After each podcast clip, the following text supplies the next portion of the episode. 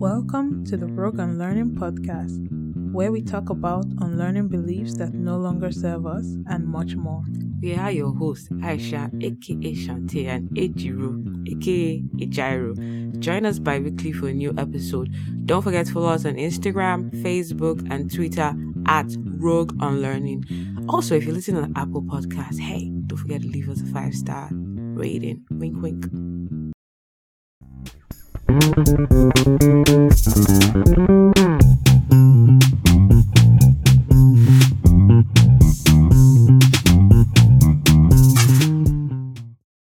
Season 5, Episode 7 Documenting Life. Hello. Hello, everyone. Welcome back. Welcome back. Welcome back. Hey, hey, hey, hey. Hello, everyone. How are you doing? Did you enjoy our last episode? Is Are you are you one more step closer to being financially free? free? Are you? You, You know, I was editing that episode and I was listening to it and I'm like, hmm. All this is Mhm. telling me is I know what I'm supposed to do. Exactly. I'm just not doing do it. So let me let me actually sit down and Mm. do it. strategize. and stra- exactly and strategize so i i enjoyed it um so aisha how are you how are you feeling how was your week Doing well, you know, just praying for God's miracles to just continue to abound in my life because He's been Ah, faithful. you, I saw you, one, ah, um, you. I saw one person. The apparently I heard a story about somebody who during COVID it was really hard. Like they hit really rock bottom to the point where they had to start to rent rooms in their house just to, be Oh, to survive, wow. sell cars, sell like they literally like hit rock bottom. Like things were hard. And then to see this person after all the prayers and all, to see this person be like, I'm making too much money. oh I don't know what to so do with good it."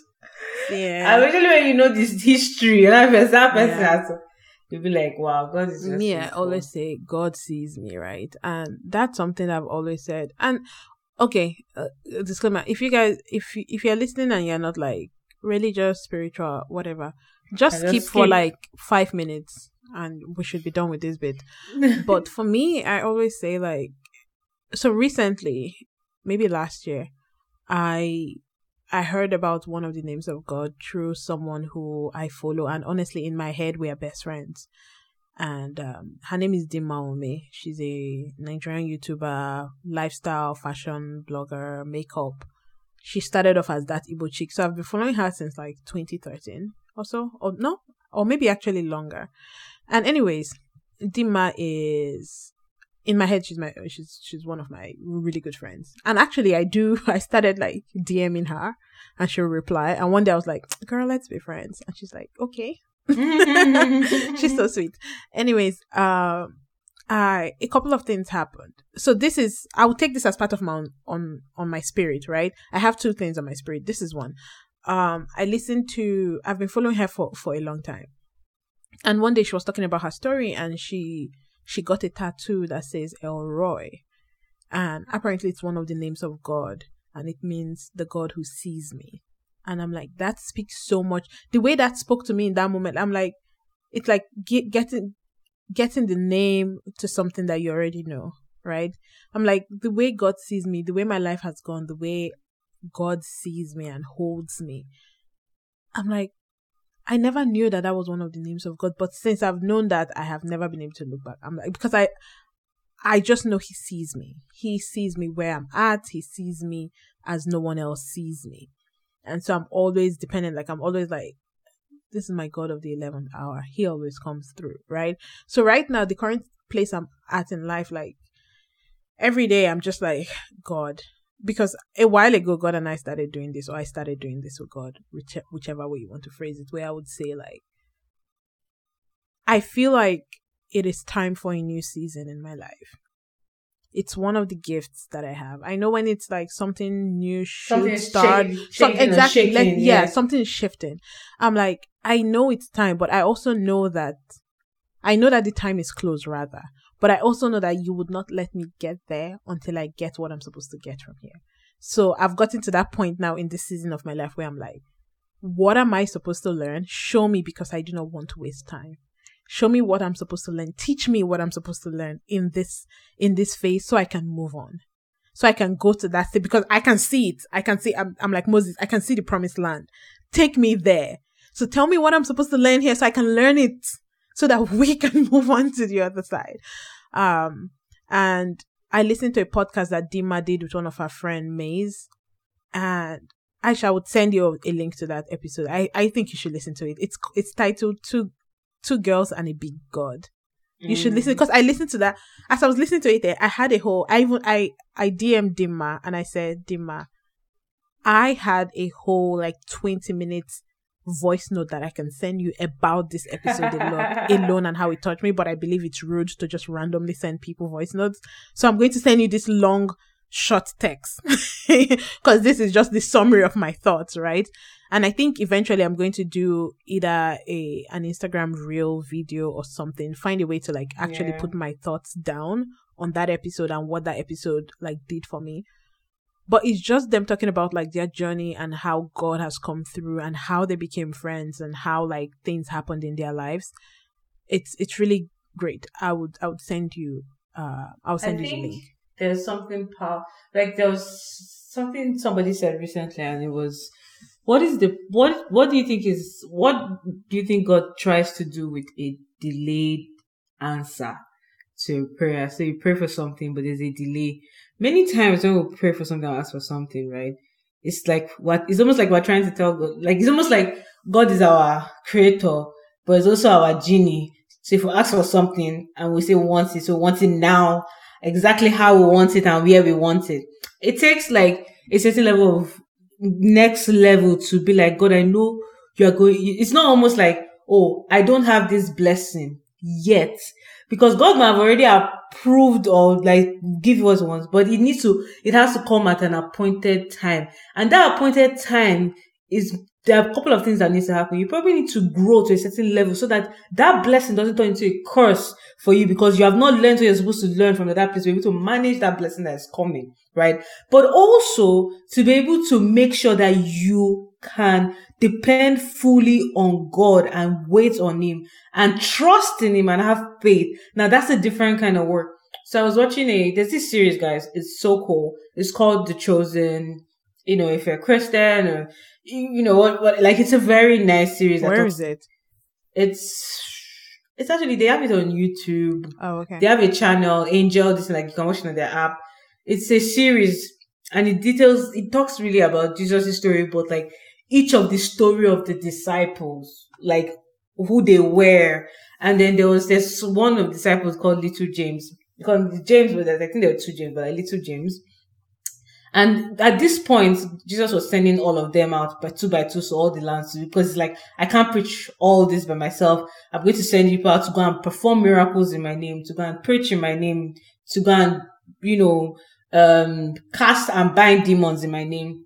And then by this time, Jesus has been healing and healing and healing. But little James is a disciple and he's, he has a lame, he's like a limp, he's a bit lame. But how come Jesus had not healed him? And then he ran, and so when Jesus was sending, like he's he's here now, he's in Yeah, trouble. yeah. But Jesus was not healed, Everybody. like full, but he has not been healed. Yeah. Jesus was not raised dead, though. I No, know. This one is only he's only lame, oh, but Jesus don't do all these kinds of miracles, but not heal him. And he did not like, and so you know when Jesus it was not like crying, like he doesn't think he's worthy. He feels like he'll slow the he'll slow them down. And then Jesus said, like, I'd rather deal with your slowness than um Peter's hot temper. But the shade. the the reason the reason that that's what has how it happened in the movies. I'm not saying the exact word in the Yeah, yeah, yeah, no, I'm just still saying it's still shade. So Jesus now said something to him. He said, Everybody believes right now because they see the miracle, right? They see the miracle. People are believers see the miracle. We say, "You go- I- Your healing has not come yet. Yours coming, but you believe. Think about how much more powerful your testimony is to not have gotten your miracle healing, but you still believe it with all your heart, with all your mind, with all your body, with all your soul that's a much more powerful testimony that can have way more impact than somebody who believes because a miracle has happened in them. Do you get? And then you just, you just like bust your brain that really every single thing you go through in life, every single phase, every single moment is not a mistake. It is a purpose in it. There's something you're supposed to learn from there or do that is supposed to lead you to a much bigger victory or a bigger glory because God has not really ever called us to a life of stagnance. God has not called us to a life of, of what was. Our God is the God that is of the present, of the future, but it's the same yesterday, right? All through the ages. And if he has done it before in your life, even though it feels like he has is, there's some stagnancy, he will do it again. He has done it again before, right? He will do it again and again and again. And so knowing that, and knowing that even the season where it feels like nothing is moving, you have, even if you don't feel it, even if you don't see it, he's working. Even when I don't see it, you're working. Even when I don't feel it, you're working. you never stop. You never stop working. You never stop. That's enough. But like, oh, you know, I, yeah. So that's I, like, yeah, I, I agree. I think one thing I would say though, it is hard it is hard when things happen in your life, when things don't go well, when sickness comes, when death comes, when you know when when you get laid off from work, when when things are not going well, when you lose a parent, when you lose a loved one, to to hold on to that and say, "Oh, but God loves me." That is yeah. incredibly difficult. The, the, you know where the trick is? Because you're leaning on your own strength. You were never supposed to have the strength it's not it's not by your power or your might. Like you just you know how you did that mind thing, you just onboarding all your worries, all your pain. And then you go to the scripture and remember all the things God said in the Bible when he said in Jeremiah 29 11, I know the plans I have for you of good and not of evil. When you call unto me, I will hear you." Girl, I understand. But so let me tell like, you, let I, me tell you, it. I don't want you to like I know it's not, that I'm not minimizing. I'm it, not minimizing it. Exactly. No. Like it's it is still incredibly, incredibly hard. And it takes so much out of you to even get to the other side of it, right? Like the, the part you're talking about where I said, like, you know, I just sat down and I visualized it and I said, all of these worries about this thing and all of this heartache and pain that I feel, right? I'm just going to lay it at your feet and I'm going to forget about it. I'm going to give it to you like it's your problem now. And I did that and I felt peace of mind. But that also did not mean that I did not feel physical pain. I still did. But I felt peace of mind. And that's what like powered powered me through, right? And also I had, I had reached out to a priest who had told me the statement that still stays with me today. He's like, God is always with you, even in the silence, silence. and in the darkness. Right. And so that made me realize like and also when you think about life in general, life is a balance of good and evil of oh yeah it's a balance it's always a balance it's, life and death yeah. it's a balance um you know darkness and light it's a balance there is always a balance like so you cannot even I don't think it's even you can even pray to just have only good days. I don't think it is possible no. because God never promised must, us that. Exactly, he just said He will never leave nor forsake us. So good I say all of that to say that you know hold on to your faith whatever your faith may be. It could be in Allah, it could be in, you know, Buddha, it could be in hold on to it because life is trying, especially right now, girl. Life can be very, very trying. So like what I try to do, like when I feel when I get that feeling of I feel like there's a change coming, like something, something new, something. My and I started this maybe in 2017 or 2018 was when I started this. I'm like, what am I supposed to learn from this phase?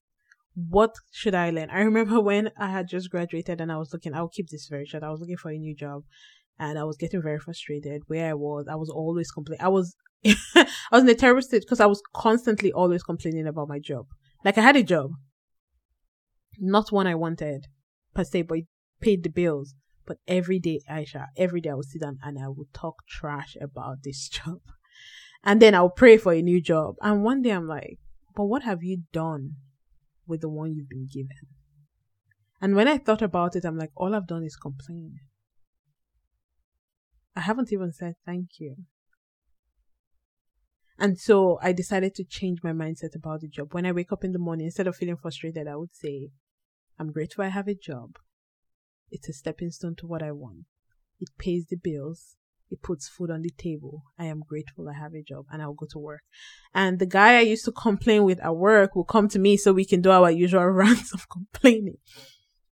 And I had to start switching it up on him, which he didn't like, and eventually kind of like stop talking to, stop complaining to me because he would come and I would say, well, at least he pays the bills. Like, well, and I felt bad because I'm like, it's like, I, I had a change of mind and I didn't, I, I, I'm not explaining why my mind changed, but I'm changing it on you, right? But it's also like, well, it pays the job, pays bills. And I started doing that. And Aisha, I kid you not, one month, one month later, I got a better job. And so I realized that in that moment, what I was supposed to learn was gratitude. I was supposed to learn gratitude for where I'm at, what I have, what I'm doing, what I'm able to do. I was supposed to learn gratitude. So at each stage, if you can, I would say me, what I do is I'm just like, what am I supposed to? So right now, that's where I'm at now. What am I supposed to learn from here? What am I supposed to take from this that would take me into the next phase of my life? Um, and so that's one part. The other part of my, on my spirit, which wait, is wait, the- before you get to your other part of spirit, I think one thing I want to also be clear about is you are as somebody who has any kind of faith and something goes wrong, you're supposed to feel your feelings. You're supposed to feel your feelings in that moment. You are like in the Bible, for example, there are many places where the book of Lamentations, like where many lament. The point is, you are going, you are going, you know where you are going to in your lamentations, where you are going to in your pain and in your worry and in your feelings. Like you are supposed to feel your feelings, however long it takes. It's not going to happen like, oh, you just switch it in two hours. Yeah, okay. You're supposed to feel it, but take it to your maker, take it to your creator. It's, and also the other thing I wanted to, to add is that there's no difference between what Judas Iscariot did to Jesus and what Peter did to Jesus when Peter denied Jesus three times. The difference between both of them is that one ran back towards Jesus and then the other one ran away and took it into his own hands. So the point of, you know, the relationship I feel like we're supposed to have with our maker and our creator, depending on what you believe in, is that we're never perfect. We're going to do things. We're going to go astray. We're going to be angry. We're going to be, you know, but run back. Go back to your source. Go back to that which is, which gives you life and which gives you peace and ask for help because you're not supposed to do it by yourself, not by your power. No, you're never, you see, we do not have the capacity as human beings in our finite self to do it by ourselves. So yeah. And so- also, just to add to that, you know how like sometimes some pastors or some priests would preach and they would say like never ask why. You can ask why. no, you can ask your father in you heaven can why. ask why. I have asked. You can why. ask your father times. in heaven why. I'm like, why. Is, thi- is this love? Because this doesn't feel like love. So, question, right? That's my my that's my thing with religion. Question, question, question, question. And honestly, questioning brings me to my next point. Mm. The thing that is really like grinding my gears. Let's talk about tithing and the weaponization. Sorry guys, this is a long on your spirit. Just skip more. 20 Oh, yeah, just, you can just skip another to like yeah, another like 20, 15, 20 minutes. tithing and the weaponization of tithing in the church. There's this guy I follow on TikTok. I forget his name now, but he he really breaks this down, especially as someone who used to be a youth pastor. He breaks this down and like draws all the historical context that I don't think I am equipped right now to draw. Um, but let me tell you, you see all this past. I saw I watched a video of, is it Mike Todd? He was wearing red and red. He was wearing this red I know him. red Ododo suit like this. You see now the those Babe, it was head to toe red. Right? Oh, that wow. I mean I don't even like red like that. So that red really like annoyed me. It just it just irritated my spirit. And this guy was preaching the way he was preaching about tithing. I'm like, okay, first of all, this is not what tithing says in the Bible. This thing you're preaching. This is your own twisted interpretation of this. Mm. And secondly, how many times as a pastor of this church, this mega church, how many times have you fed the people in your church that are hungry? Because right now what you're saying is that people should even bring their last their last bread, their last money to come tithe in church and they haven't eaten. And you're saying that you as the pastor, you who like all this money is coming into this church, what have you done for the poor in your community? But you're standing up here, decked in your designer and your gold chains and your everything, and you're here preaching about tithing. What have you done for the people who have been out of work in your church for the past, I don't know, two years? What have you done for them? The other day, I saw a lady who is suing, I don't know the name of the church because she didn't say due to legal reasons, but she's suing the church, one mega church that she worked for, because as, while you're working in this church, they automatically take the tithe from your paycheck. It is one of their Whoa. policies. They take it. serious? They take it whether it doesn't matter what's going on with you. And she was saying there was a part, there was a time she was really in a bad state. She even had to like sell her car, sell a couple of things, and they they are like, oh, you haven't paid your tithes.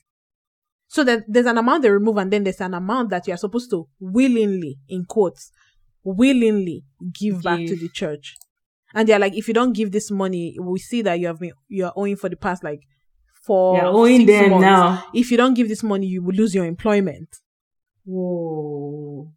And I'm just like, th- these churches, the No, emotional I think that's why you have. I think that's why you have to like being a finding a church or being part of a church. It's almost like you have to pray about it to have a discerning spirit to be in the right place. I'll tell you because pastors who know what they're supposed to do, how it's supposed to work, they tell you whatever you are led by the Holy Spirit to give. If it's even less, give. If it's more. If you can, nobody expecting you to go and go into debt or not be able to uh, to t- take money you're supposed to use to pay for your essentials, like where you the roof over your head and say you're giving it you. Don't- Like that's how it's supposed to be preached. Like like pray and ask God, okay, what what are what are you telling me to do? What are you telling me to let and give according to how you are led by the Spirit. Not that it must be a certain person. That's how people who know the truth, pastors who especially with the economy, people are losing jobs and people are encouraging people to go into debt to, to give Let me the- tell the you church. something. Between Like, me, myself, and I, I am not giving any tithe to any church. Have I done it before? Yes. Would I do it again? Absolutely not. Oh, why? Because well, my well. relationship with God has evolved past that. I do not trust churches. I do not trust priests. I do But you don't even pastors. go. But you don't really exactly go to a church. and now, so right? i would Yeah. rather give give money to Idris, someone in the you to my streets church. you, aisha with all the love i carry for you it's no. I cannot just invite you. i said with all just the love no. invite you, not to just invite you. Ah, sister with all the love that i, I hold you for you too. in this in this life don't worry, it's don't no. it's okay. even my sister in the same house with me could not take me to church for easter um and it's not like i'm not uh, maybe i should clarify that by saying that it's not that i would never go to church again is that my relationship with god has evolved beyond church because it took a lot especially as someone who grew up catholic you are thought that you must attend Sunday Mass. It's a sin if you do not attend Mass on Sundays. You are, you are, you are that you should go to church. And I'm like, at the same time, you taught us in catechism that God is everywhere and God is with me all the time. So why do I have to be in church? And why is it a sin if I do not come to church? And so it took a lot for me to unpack that. A lot of my upbringing with religion. I feel like we've turned this podcast into a, this I'm episode. into telling you. Anyways, we'll get back on maybe we we'll, we'll get back on track. but um my my upbringing and my relationship with religion and church growing up was all rooted in fear. If you do this, you are going to hell. If you do that, you're going to hell. If you do not do this, you are going to hell, or you're going to purgatory, or you have to do this. You have to atone for your sin. You have to. I I never learned to sit down and listen to God. I never learned to sit down and listen to you know like to have a conversation with God, to think of God, to actually think and picture myself as a child of God, like in the sense of God is my father, right, or my mother, or whichever how, however you see God. I I grew up thinking of God as a as a father figure, so God would always be a father figure in my head. Um, I feel like that's how God would. That's how I interpret God's presence as um, a father. I know some people do it as a mother, um, but I didn't learn how to like sit down and you know talk to God and have a conversation Have your own God and relationship. say, "Hey, this is what I'm going through. Like, this is, you know, I'm your child." And also just really think of that relationship you have with God. Like, for example, I know that I could go to my father, my biological father, and say, "Daddy, I need X, Y, Z," and if he has it, he will give it to me. That's the same way I want to go to God. Like, God, you're my father. I want to talk to you about this thing going on in my life. I want to ask for this, right? Because even in the Bible, it says like a father would not give his child stone if he asks for bread. So like I want to use that approach when I go to God. But all that to say is that the emotional manipulation that pastors do in relation to tithing, giving money to the church, even being in the church, that emotional manipulation, I hate it. It is disgusting. All these pastors, so called uh pastors and leaders in the church. I think they should I, all check themselves. They should yeah, really sit false, down. There sometimes they are false teachers. And sometimes a lot of them are. they are false teachings. Somebody, even if somebody that you think is not a false teacher, can make a very grievous mistake and give deliver very false. Yes, because we are all that's like not, humans. We're yeah. flawed. We're biased. Um, Ex- so and that's the problem with people. Exactly. People don't understand that even your pastor, even your priest, even your deacon, don't put anyone in a they are human beings first, meaning they are very imperfect. The only person you can trust 100% is God or whatever. Exactly. Yeah. And uh, yeah, so I do not like that. And someone once said, oh, I saw this somewhere. Someone said, there is no hate that is as strong as Christian love and I want all of you to just sit down and think about and it's true. It is true. And Aisha, maybe there's a difference because like I think one of the difference between like uh, the way we are with Christianity right now is you did not necessarily grow up in Christianity. Yeah, so there's the a different relationship. The Nigerian yes. There's a different concept. relationship when you grew up in the church, and then as an adult you're trying to find God and also like Catholic versus, as well, like oh, some have, different oh, denominations. I have a very different, complicated relationship yeah. with Catholicism. That is where yeah, I was raised. Probably be a Catholic very... till the day I die, but I have so many problems there. That's a toxic relationship I have. But there's a difference between like growing up in the church, spending all your like childhood in the church, and then trying to find God outside of the church, than finding and there's a difference between that and finding God outside of the church and then going to church. There's a, it's a completely different view of Christianity when you do it that way.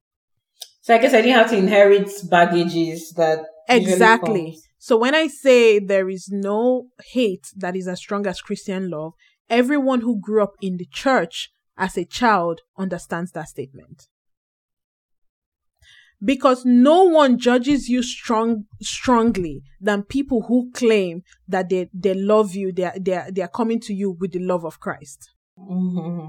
i mean technically it was the pharisees that were the teachers and the script and the scribes that were the ones that were calling for Jesus. Girl, at this Jesus point, let's just go into our episode because we can go down. I, I feel, like, I feel I, like this episode there. I know. No, but honestly, if we're talking about life, mm, we actually, as people who are living, who, who are alive, a large percentage of us will believe in something, a higher being, a higher authority, whatever that is, is traditional, um, religious, whatever that it is, it is for you.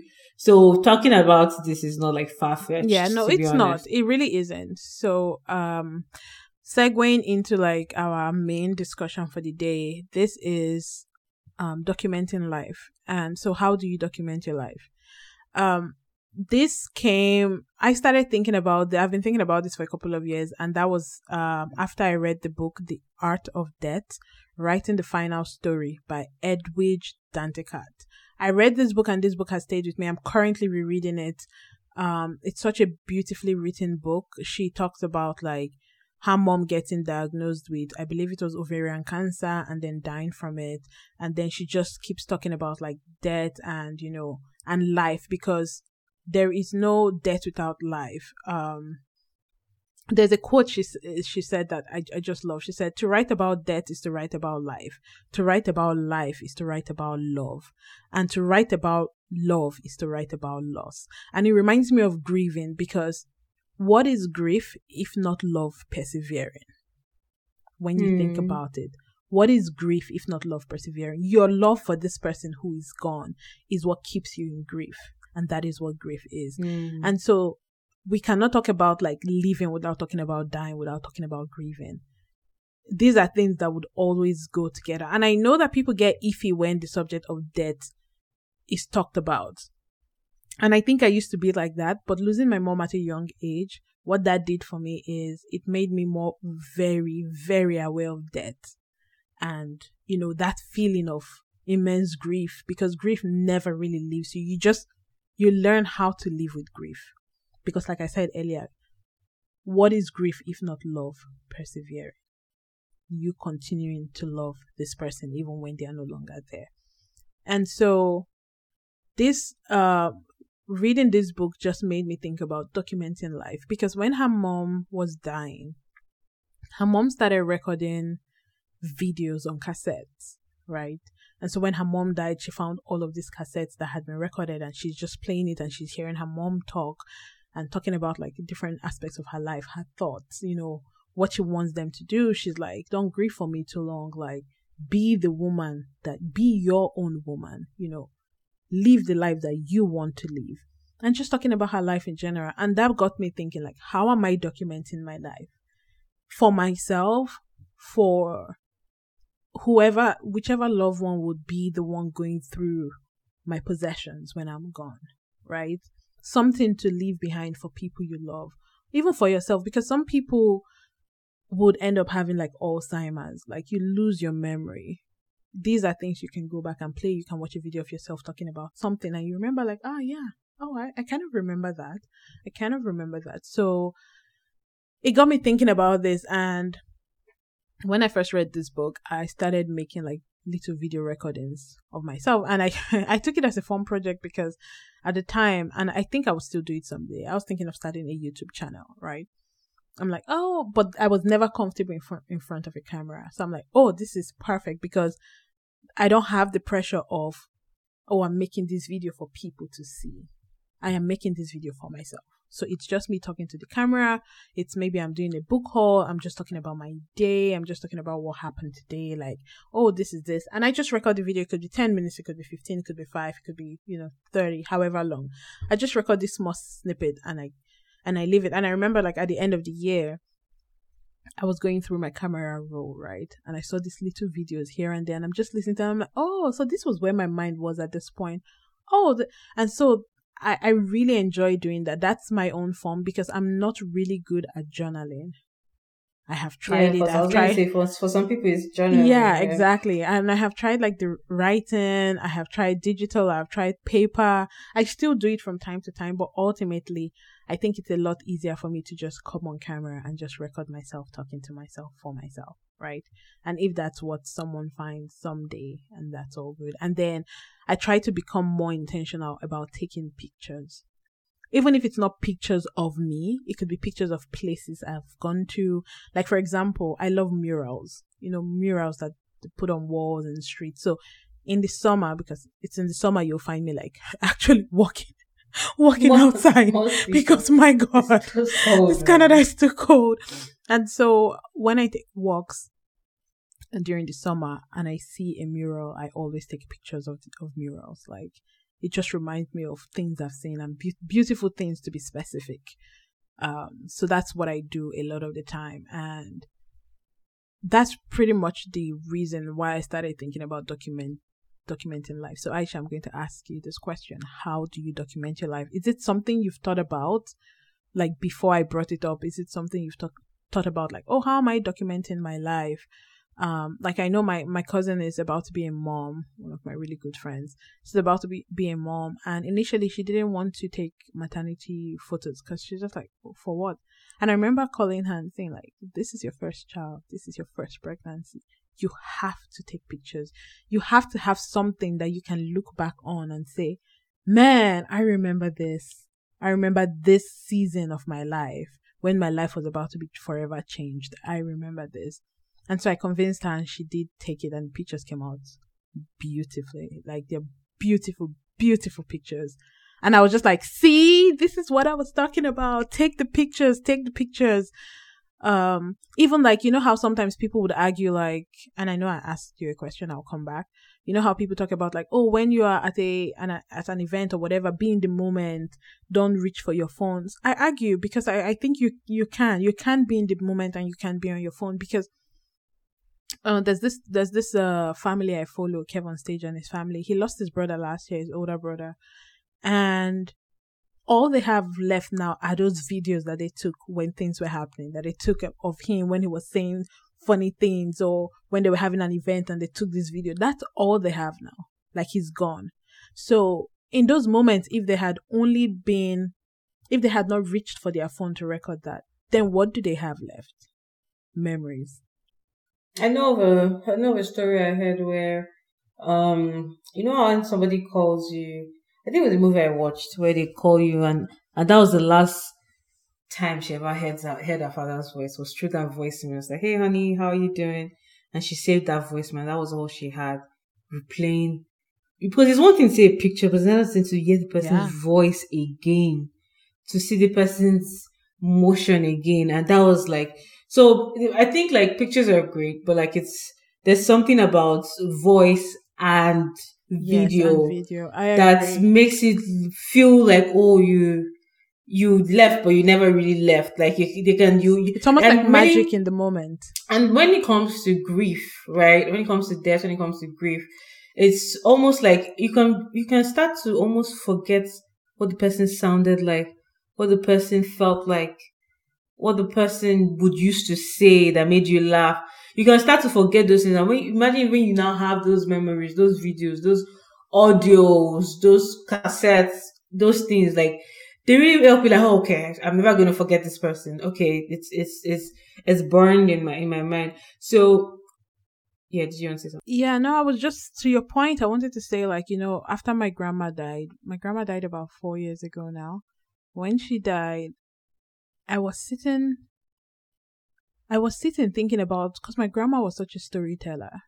And I was sitting down just trying to remember some of these stories that she told. And I just realized, like, I can't.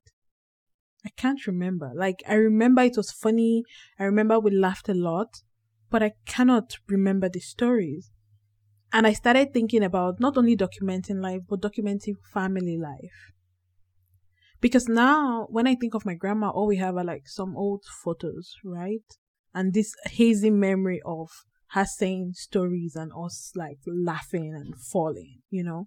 And so I, I still haven't done this because it's so hard. I, I, I feel like I want to be in Nigeria and do it in person, and that's where the challenge is is I want to sit with my father and I want to interview him and I want to ask him about his life, about family, and I want it to be recorded. I want us to be dressed up. I want it to be recorded. I want us to go to our family house, to his father's house and video that. I want us to go to his own house and video that. And I want us to just like have the entire family in there. And I want that, I want to like have like a book. I want to create like a family tree because my family is so for lack of a better term, almost like scattered because um from like my great great great great grandfather, each one would change the family name, right? And so the family name has changed several over several generations that we no longer know those extended extended families because we all have different last names. Right? So right now, any person with my last name I know is related to me because we're so few because my grandfather changed the family name to his first name. And so any person right now who bears this last name, it's so unique, has to be related to me. But that those are the things I want to do and I keep putting it off and putting it off because I haven't I haven't been to Nigeria, but I want to go back. I want to do it in Nigeria. I don't want to do it here. I want to do it in I want to do it in the family house. I want, you know, when the camera pans, I want to see the family photos hanging on the wall. I want that. I want to be doing that. I want and see my brother's baby run across the video, like you know. I want that's my vision for what I want. So I actually have to gather the funds to be able to do that. Um, but yeah. So Aisha, what do you think about when you think about documenting your life? Have you thought about it before? Um, yeah. I think um, if I just take it back a little bit, and talk about like life and talk about death. Um, I actually used to be very scared. I used to be one of those people that feared the concept of death. Like, like for example, like my father, who's like, who I love so much. There's there's a time he'll, he'll be old and no longer be with us. It's like it's like it's incomprehensible. Like don't even don't even mention it. Like, are you a joke? Like, I cannot even fathom the possibility of that kind of loss, right? And I've had, and to the point, like I've had nightmares where, like, it's almost like I never met my grandfather. My grandfather died before I was born, but it's almost like I was there when my grandfather was was being buried, and then, and sometimes like I have all these dreams where I feel like my dad is dying. Like it's it's almost like you know when you have a deep some deep rooted fears and sometimes it bubbles out of you and comes off or manifests in forms of like dreams and you have to be very careful because the negative thoughts as yeah. well that can surround that and can just attract all the negative things. And you know, in my place, we have this thing that we say where if don't say something out loud that you don't mean because you don't know the angel that is mm, passing, passing that will carry it and make yeah. So I just remember not, you know, ever wanting to even think about possibility of death. Like, and then as I grew up and like, you know, my faith got stronger and then you almost, I almost had to see death as a part of life. Like life is life, but death is a path of life. Like, like like when you look at trees and when they like now it's spring and it's spring, the greens, up, yeah. the pink is beautiful, but then it's gonna be fall and the leaves are gonna die and they're gonna fall. But that needs to happen so that next spring there's a new generation of leaves and seeds and fruits and that and that is the cycle of life. That is the painful cycle of life that it would be nice and perfect if I could see all of my great grandfathers. I never really knew my grandfather, so I only knew my grandmoms and my parents. And if you now think about it, maybe there's some people who don't remember my great great great grand people that would have remembered my great great grandfather or great great grandparents are no longer alive. Yeah. Technically. Right? And so it's not just dying, but also being forgotten. That used to scare me that yes, I'm living my life now, but technically a couple generations from now, nobody's going to remember who I was nobody's going to know that I even existed to begin with. Maybe they remember a name or they might see a picture. But you're distant, like even for us that never like for me that never met my grandfathers, like I don't really have any connection to them. Like or my great grandparents, that's even worse. Like, yes, I know I have great grandparents, but do I know them? Do I know what their life was? Do I like so that thinking of just not just dying, but getting to the point where it's almost like you never even existed on the face of the earth. And then having to deal and reconcile that and try to like grow in my faith and try to like learn that death is natural, is natural. If we're praying for babies and praying for life and praying for these things, that is a part of it that has to happen. Life, God is a balance. I think God's a balance God. Like He created everything in perfect balance and everything has to be cycle. Everything feeds each other. From the, yeah, from the earth we came, somehow from the earth we will all return and become food for millions of species of animals in the ground that fertile soils and, and all of that it's a cycle of like it's just like when you watch all this documentary of like um you know this uh, David uh, Attenborough and you watch this documentary of like life in the ocean and how yeah. for example there's just um animals in the land that are hungry and then for some reason one whale will just dance to feed, to feed the entire yeah, the entire animal kingdom from the birds in the sky yeah. to the bears to the lion. Everybody will eat and before and not die. Or starve to death as a result of that and then you just realize that circle of life. You know, it's funny because like that also like just points to the way like the indigenous people, um, um, Africans before colonization used to live. We all believed in the circle of life that you know, and so yeah. when and you, you treat it with respect, yes, like thank you for respect. giving up your yes. life so exactly. that we that's may we may have life. Yes, exactly. You understand, and that's why like our people, like our people, the indigenous people of the Americas, you see that when an animal is killed, we use every single last part of it. Nothing is wasted because we understand that this animal gave its life for our sustenance. Mm, mm, and it's it's mm. very interesting. That's something that fascinates me. And yeah. you know, when you talk about like you you think about like, oh, in a couple of generations, people might not remember who who I am. And I remember I thought about that when, when you said it. I remember like, oh, I had this thought. And I think while I'm no longer afraid of that, I think what also happened was it's part of the reason I'm like, hey, I should document the family. Because generations from now, people would still have like these videos or these books, picture books or whatever of the family of these people who were alive, like who because of their existence you are here today. And so you can look back and say, mm, in my family, maybe not in the world, but in my family, this is this person, and this was this person, and this was this person. And, you know, I, I think about my dad. Like sometimes my some days my dad will call me and maybe I've had a really long day and I'm I'm really not in the mood to to talk on the phone, and then I would look at my phone ringing and I, I will have to remind myself like you should pick now because one day, one day you will wait for My this call sister. and this call would not come. You want to have this call, but you'll not be able to have it. girl. Do you know how many people always wish that they call their parents more after they they, Yeah. they, they lost a loved one? They call this person more. Or they, they spent more time More having time. conversation. But it's already too late. Person's Yeah. gone, person's gone. And I saw someone write, um, I believe it was my uh Miley Till, and she said, "Life is time." She's like, she used to think life. She used to think about life in like achievements and goals. She's like, no, life is time. Life is the time you spend with family. Life is the time you spend working. Life is the time you make for friends and family. Life is time. So spend your time wisely. Spend it with the people you love so that you know when they go you're not sitting out there thinking like oh i should have called more i should have spent more time i should have spent that time life is time wasted time is like wasted life. yeah so what would be if you were to start documenting your life Wait, I'm not your- reached there. Let me finish okay sorry i'm sorry you interrupted me. sorry So when I started to increase my faith and realize that death was a part of the cycle of life, I also learned that we as human beings, I believe we have spirit and we have soul.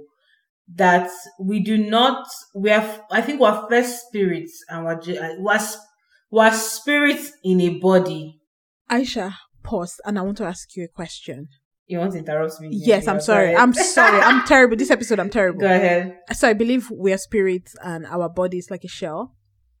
Question, because I saw this last night before I went to sleep. I was online till like midnight.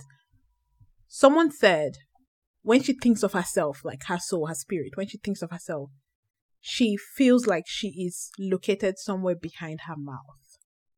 Like when you think of your your spirit self, she feels like she's located somewhere behind her mouth. And I started thinking like, where am I located? Where am I? And I think I'm located somewhere at the back of my head. It's the weirdest thing. I don't know how to explain it, but it's like you either get it or you don't. Oh, Yeah. Do you do you do you feel like you know where you're located? Some people said their chest, some said their stomach, some say I know like mine is somewhere like at the back of my head. Is where Nah, I feel if like, I were to ever imagine where my spirit was, it would be like it's like it's, you know with this um there's these games where you can it's like many men that you can spread and then put back together. okay, I yeah, yeah, like yeah, yeah. We're all I feel like my spirit, my body, my soul is all together. It's all but together. It can spread. Oh, can okay, yeah, yeah, yeah, yeah, yeah, yeah, yeah. That's So so like cool. it's part of Yeah, it's yeah. part I feel like yeah, it's part like I feel the same way, but like when I when I don't know how to explain it. Like my mind, like I don't know. Do you talk to yourself in your head? Do you Yes, hear your voice talking to yourself? don't we all have that I don't different know. Some- voices that No, no, have some different some people don't hear voice. Some people see pictures. It, it's crazy, Ah, but like yeah. I I hear myself. Like I talk to myself in my head, and every time I talk to myself, I just feel like it's it's somewhere at the back of anyway, sorry to interrupt you. That, I just got very curious. That feels very different for me. so sorry. Go ahead. yeah, so I, I believe that I'm spirit in a body. Yeah. And even when this body is going to be destroyed one day, Your spirit. my come. spirit will continue to live. And I know, like I know, like it's in many different types of scriptures that this is not where we end. Like we, there's a place we go to once our body is done. Sometimes so it's different for different people. Some people believe in concept of a heaven and a hell. Some people just believe in the land of the dead. Some people believe in reincarnation. Some people be, believe people believe in different things. But I believe I believe in a, I believe that we're going so like this is not where it ends and we're all going to go somewhere and there's probably, there's probably a holding place for when we then ascend to either, you know, heaven or, he- or hell, like whatever people believe in. So that's what I believe. So, so because of that faith I have, knowing and, you know, this year when I said that, oh, my, like my, for me, my huge part of what I wanted to achieve this year was going back to my source, finding out my identity and who I am, in in God, in my faith. And then I realized as I continue to know who I really am, like who I am, not not what I do, but who I am, who God who God sees me as, like his own his child. Um, and I know that oh, it's so much bigger. My life is so much more bigger than this earth. It's so much more bigger than this finite being and this finite finite form of me. And there's so much, much more when it comes to God's kingdom and what to look forward to, like a, a new world and a better world with when we all get there. That it has turned that fear I had for death and worry or for like not even existing to be like, that's okay because my purpose is far, far, far, far, far bigger than what can be contained right now, right? So that's how I started to change my mindset about death. And then when it now comes to like documenting my life, like I've never, I've really tried to journal, never really worked out. Um, I've tried to, um, I'm not really like a recording person, but I think if there's any way I really document, it will be pictures. And maybe even this podcast is a form of documentation. Yeah, it is. It it's really almost is. like like who knows how like maybe my grandchildren will find this old podcast and listen to like Listen. oh so this is what grandma mindset was Yeah, and like, oh so about breaking her outdated. so outdated oh my god I know, right? like that's like what in and, and maybe this is like 2072 it's like ah Yes, it's so 1901 oh my god I know. so for me, I think it's mostly pictures, but I do want to get into videos. But like personal videos, it's almost like when you're documenting your journey. Like there's sometimes when my husband will just give me a leg massage, I'll just take a picture. I was like, oh, just, I was like, hey, thank you. Just Yeah. or just making my hair. Like she's just documenting like your life, your yeah, family, just little things what's going on around right? you. But it's but I I also wanted to get to the back to that point that you said. There's also something said for being able to be present.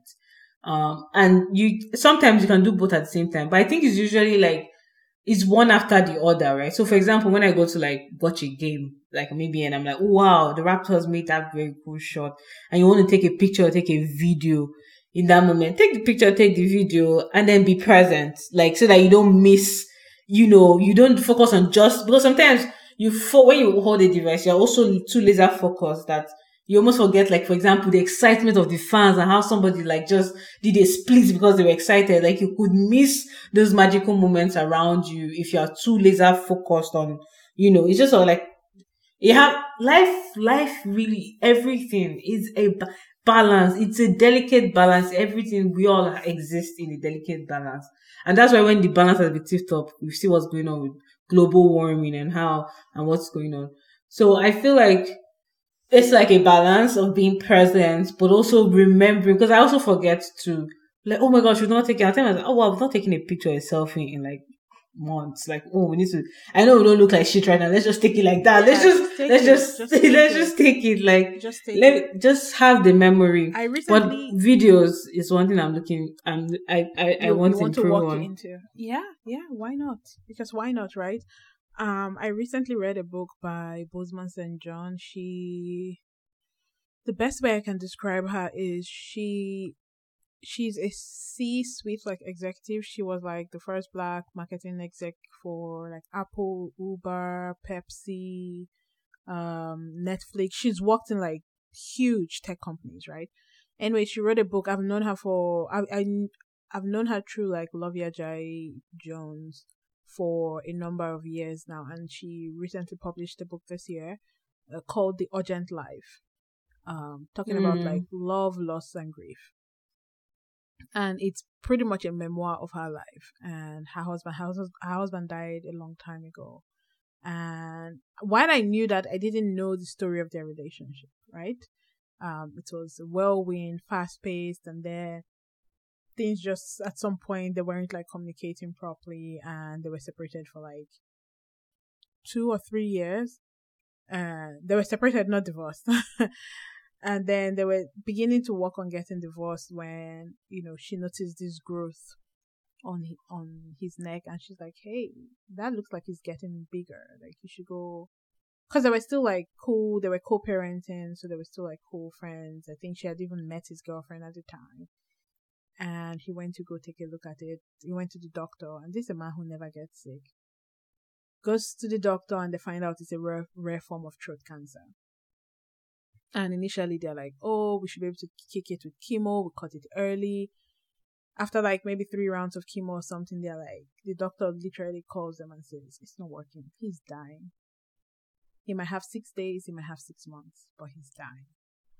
And so one of the first things they do is they call off their divorce, right? Because they realize that they still have so much love for each other.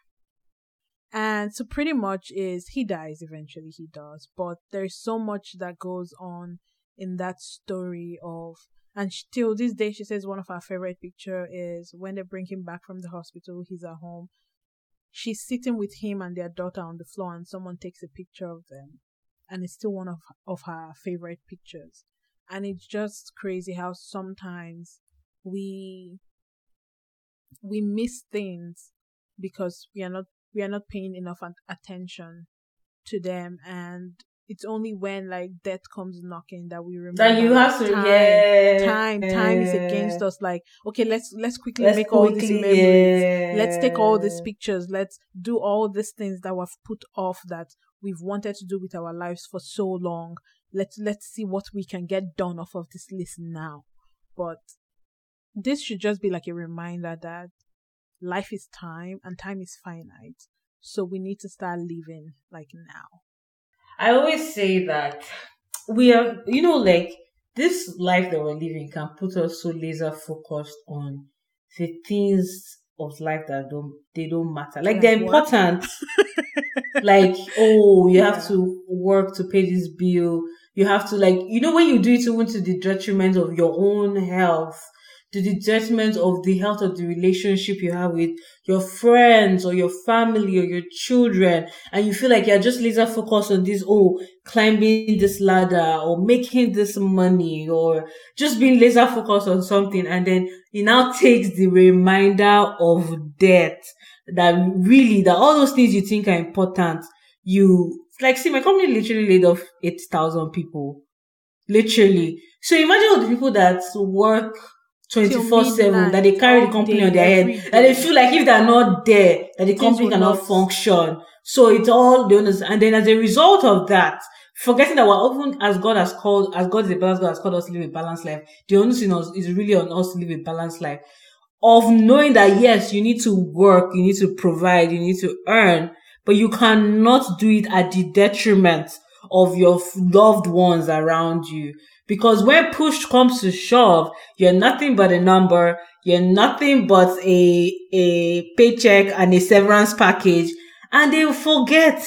Your replacement is already there and they're going to if you die like maybe they won't even give you one minute of silence. They just send you an email hey yeah if you want to yeah if you want to contact email the family to support just- the program yeah, exactly. People who are going to be there when the chips are down you know in that is crazy? moment are After your that- loved ones. You cannot replace them with material things or the pursuit of material gain and and lose out on not just the relationship with your loved one, but also the relationship with your maker or the relationship of what you believe in and developing that. Because when you're dying, you're not thinking about the certification that you need to do or the or the uh, promotion that you need to get or even money.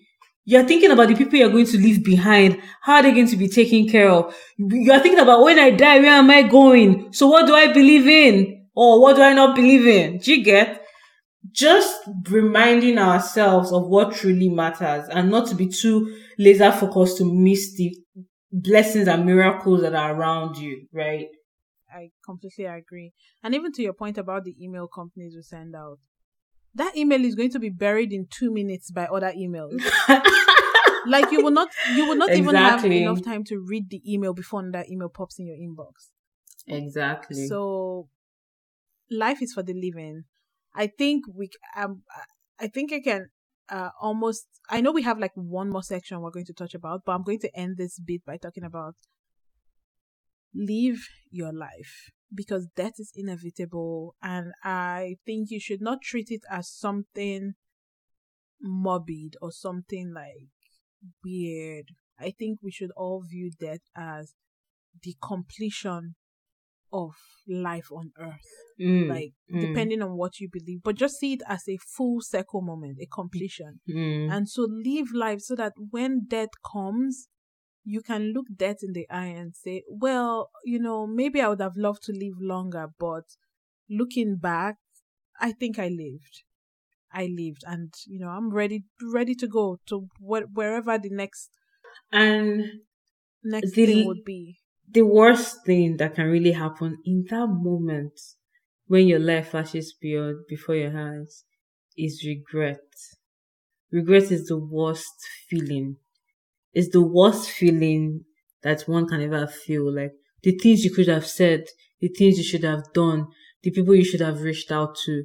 The, the like in that moment, maybe when you lose somebody or you are the one who's going, for example, that regret of relationships that you know all those things when you now fight over minuscule things and you not talk to somebody for years, you now realize that that thing pales in comparison to like you know the relationship that could have, but it's maybe too late to even try to to to to, to do that. So regret is actually a very you know painful- in this uh in this book edwidge talks about another book that luckily i've read.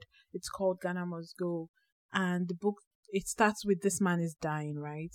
So he's aware that he's dying. He's a doctor. So he's aware. But by the time he finally realized what was happening in his, in his body he knew that it was too late to be saved right so he's dying but it's written so brilliantly that he's dying for like 90 pages of the book he's dying it's a Mm. it's a slow thing. But at the end, and he's seeing his life in like snapshots that we, the readers, are reading to get to know who this man is, this man that is dying. And at the end, the way she so eloquently put it, at the end, he he dies having regrets. One of the most important ones being that regrets in realizing that he was loved by his family. He just couldn't see it at the time. And so he made some crazy decisions that, of course, at that moment he cannot take back. He cannot now, at that moment, explain to his children and the wife he left behind why he made the decision he made because he thought he wasn't loved. But in that moment, when he, he goes back and sees different snapshots of his life from when he was a boy to when his mother died to when he met his wife, when he held his first child and all of that, he realized he was loved and that that was his biggest regret. Hmm. So regrets can come in different ways. It could be in the terms of not living. It could be in the terms of not realizing that you know you were the shit, or or that you were loved and that you threw it away because of your own fears or whatever reason. So, yeah. Anyways, all that to say, love on yourself, love on your loved ones. Live right now in the moment. Don't keep chasing the next goal or the next dream or the next number find a way to live right now. Document your life for yourself, for your loved ones, in whatever. Even just for yourself, Even like, ju- yeah. Even for us, sometimes I go back and listen to one of our old episodes. I'm like, ah, we were really wise, oh. Come we're not doing these things that we're asking people to do? I know, right? You'll be like, you just, it's almost like you're telling yourself things that you will need in the future in that moment that yes, reminds you that, oh, it's true. Let me go back and do this thing. That, So I'm yeah. I'm trying to take a more hands-on approach. I want to kick off my website again. I want to really be more like um particular about what I want to do with my time and with my life outside of work. So some ways you can document your life. You could journal, pictures, scrapbooking, video recording. You can do conduct interviews with people you love. However, you know way you you want to document your life. Like take pictures, take lots of pictures of your loved ones, of yourself, and, and and stuff like that. Now, the last thing we need to touch on on documenting your life before we leave is the more practical you know, practical, let's remove emotions from it, the more practical reasons of documenting. Go and get a will, a trust, your update your next of kin, your beneficiaries, make sure you have all of that done. There was a, a podcast episode um on the friend zone with um what's her name? Tiffany. Tiffany the Budgetnista. And her husband died of an aneurysm about two years ago she used to call him Superman. He was young. He just pretty much slumped and died immediately. Oh, wow. immediately. And she talked about because she's a finance person. She talked about one of the she was so happy they had put their finances in order because it gave her the ability to grieve. Like you have to think about what if anything happens to you. Like we do not pray anything will happen to you. God forbid. Yes, indeed. But if anything mistakenly happens to you, who can you trust that can manage especially if you're even in a place where not, you're not dead, but you're not in a place where you can even make, make decisions, decision. talk. Who can you trust that will do things in your best interest? That will take care of maybe your family, your children, your affairs in the way you know how they will, they will take care of it and they will not be scoundrels or waste and they're not selfish. Who, you have to really think about these things. Like, it's not just about. I, I, I, guess when you're single, you're just like, oh, your sister just by default. Everybody's sibling yeah, is by default the yeah. next of but when kin. you get married, you, right? you have to make sure you put your. Thank you. When you have a, you have a spouse. You have now dependents, children who are growing up. It happens a lot in Nigeria oh, where like men, full men will have all these properties business because they provider yeah, and the breadwinner. children with their wives, and then beneficiary beneficiary would is their brother. brother. Their next of kin will be their brother. Or the, Where's your or wife? their sister. And then when something die, happens to you, those brothers, a lot of them, I'm not, I'm not going to say all, but a lot of them would not give the wife money. In fact, they will kick her out of the house she's even in because I don't even know what my brother was doing with you. And men don't. I and then the children start to. I've seen women, people who used to live very comfortable lives, and because the man died, and then the the man's family has come and claim property and pursue them out, not even yes. give them another no, house, pursue them out. That the, the women are now suffering, trying yeah. akara, trying to send the children to school so that they see. Happens all, all the time. the time. You cannot. The moment a man will leave his father and mother and cling on to his wife. It's the same thing the way the woman will leave her father and mother and cling on to her husband. You cannot, once you leave your father and mother, you're no longer under that jurisdiction. You have a new jurisdiction in this new family you're creating that you are responsible for. It is your responsibility to make sure that if anything happens to you, that they are going to be taken care of, that they will be fine, that they will not have to be dealing with your grief, but also dealing with, they don't even know how to bury you or even want to do. You have to document. You need a will. You need a, I don't care how young you are, how fit you are, how, you know, great your family lineage is in terms of they live to 150 years old. You need a will. Once you have a family, a spouse, a common law partner, you have children, you have dependents, people under your care, you need a will. You need to document every single place where your money is, the bank account, please, if you don't, if you're in the West, life insurance is not for only rich people. Life insurance, or you take the like the you take the insurance that the work give you, but also have a separate life insurance. Have it documented. Have everything documented so that if anything happens to you, where your bank account, they know the bank. Let me tell you, if you don't make provisions for your loved one, guess where your money and your resources and your assets will go. If it's not government, it's the corporate greed is the corporate companies. Those banks i don't know eat your money. The this once they will take over the house they will sell it uh, for for for for pennies on the dollar on the streets to anybody else. Who's going to take that money? It's the government. It's the no it's not they don't nobody cares about you or your family. It's the honest is you need to take care of your loved ones.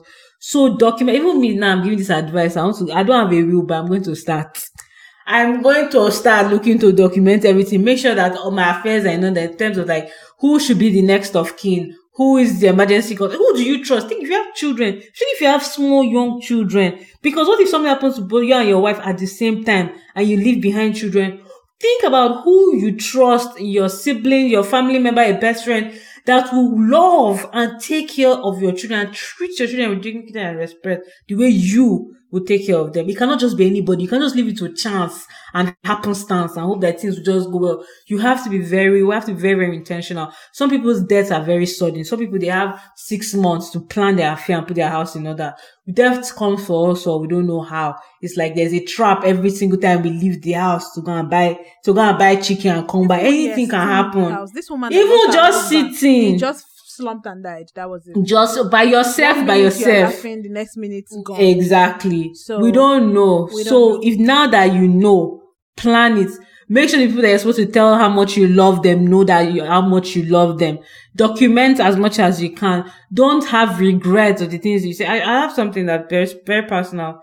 My father-in-law, when he was dying, um, it was it was an accident, and they were trying to treat him. And at that moment that they were trying to treat him, he had so many things unsaid.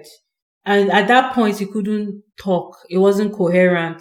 So we would be on video calls and we could see him trying to say something. I want to tell you, let me tell you, I need to tell you, let me tell you. There's something he needed to say, but there was no, he could not even, he said, but he could not even say, the words could not form, nothing was, like that is the most painful thing I've ever had to watch in my entire life where somebody wants to say something that is so crucial and important for this thing that is coming. It's almost like this thing is going to happen. There's so many things that will come. So let me tell you what you're supposed to do, but you cannot tell him. It's too late. You cannot say it.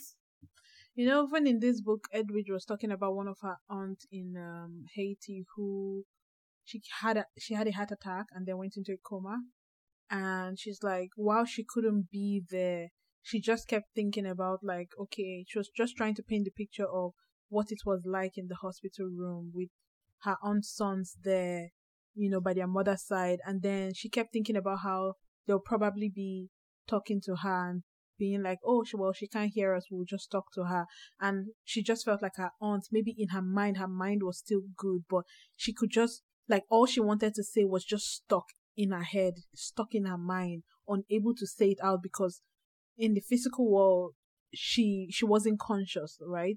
And she's just thinking about how she was just there, like maybe trying to say something, but ultimately just dying from there without able to say.